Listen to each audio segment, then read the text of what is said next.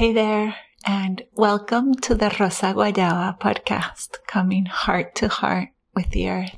I'm so excited to have you here. And I just wanted to drop a little quick voice note to introduce what this podcast is all about. That's the vibe that I want for this show, for it to be like casual, informal, totally imperfect voice notes to you.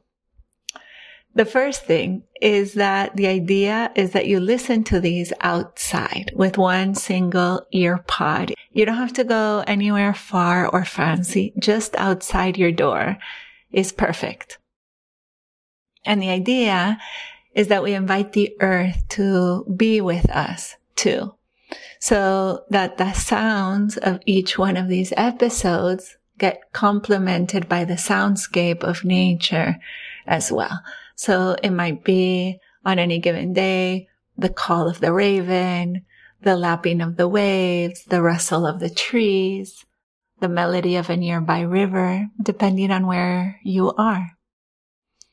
You might also hear some unpleasant man-made sounds. That's just kind of the reality of our situation these days. It might be a motorcycle, the garbage truck, or one of the most irritating sounds for me, which is those um, gas powered leaf blowers.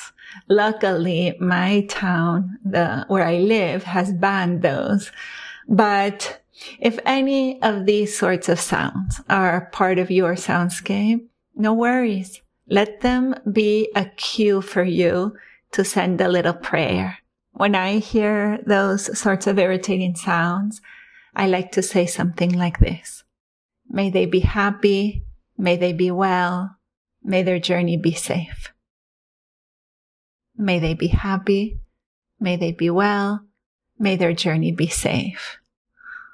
And then just come back to the episode. The whole idea with coming heart to heart with the earth is to deepen our relationship with nature in more meaningful and reciprocal ways to support our own well-being, our own resilience, our ability to come back to our calm body and clear mind and courageous heart through the stormy times so that we can continue to rise to the occasion. And this is not only for your well-being and your health and your relationships and your work. It's also to bring about everything that we've been dreaming of for the earth.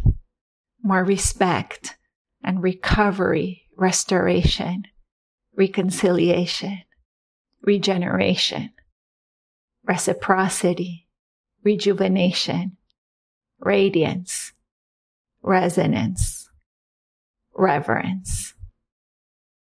I think most of all, the thing that we are here to bring forth is that which indigenous wisdom keepers have been calling for, which is rematriation. Today is the new moon. And so I pulled a card from this beautiful deck created by Asha Frost. I'll link to it in the show notes. When I saw it, I recognized you. And I knew it was time to publish this first episode and to begin this new adventure.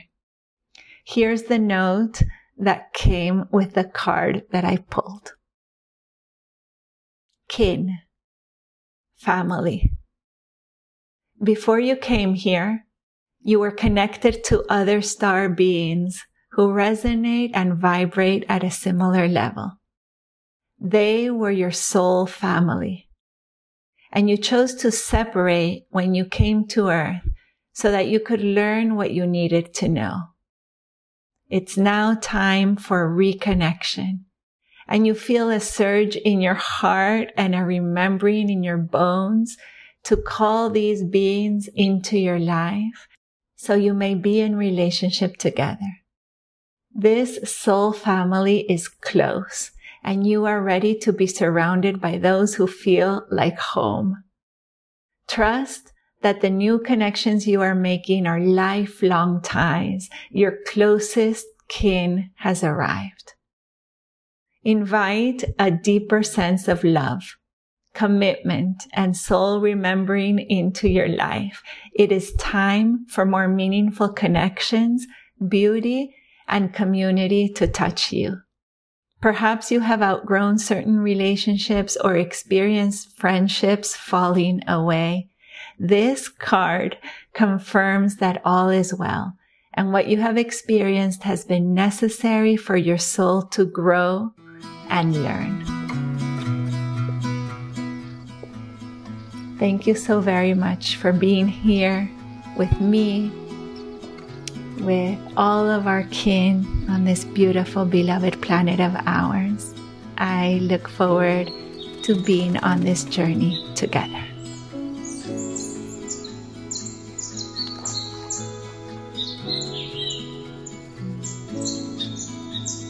Ah!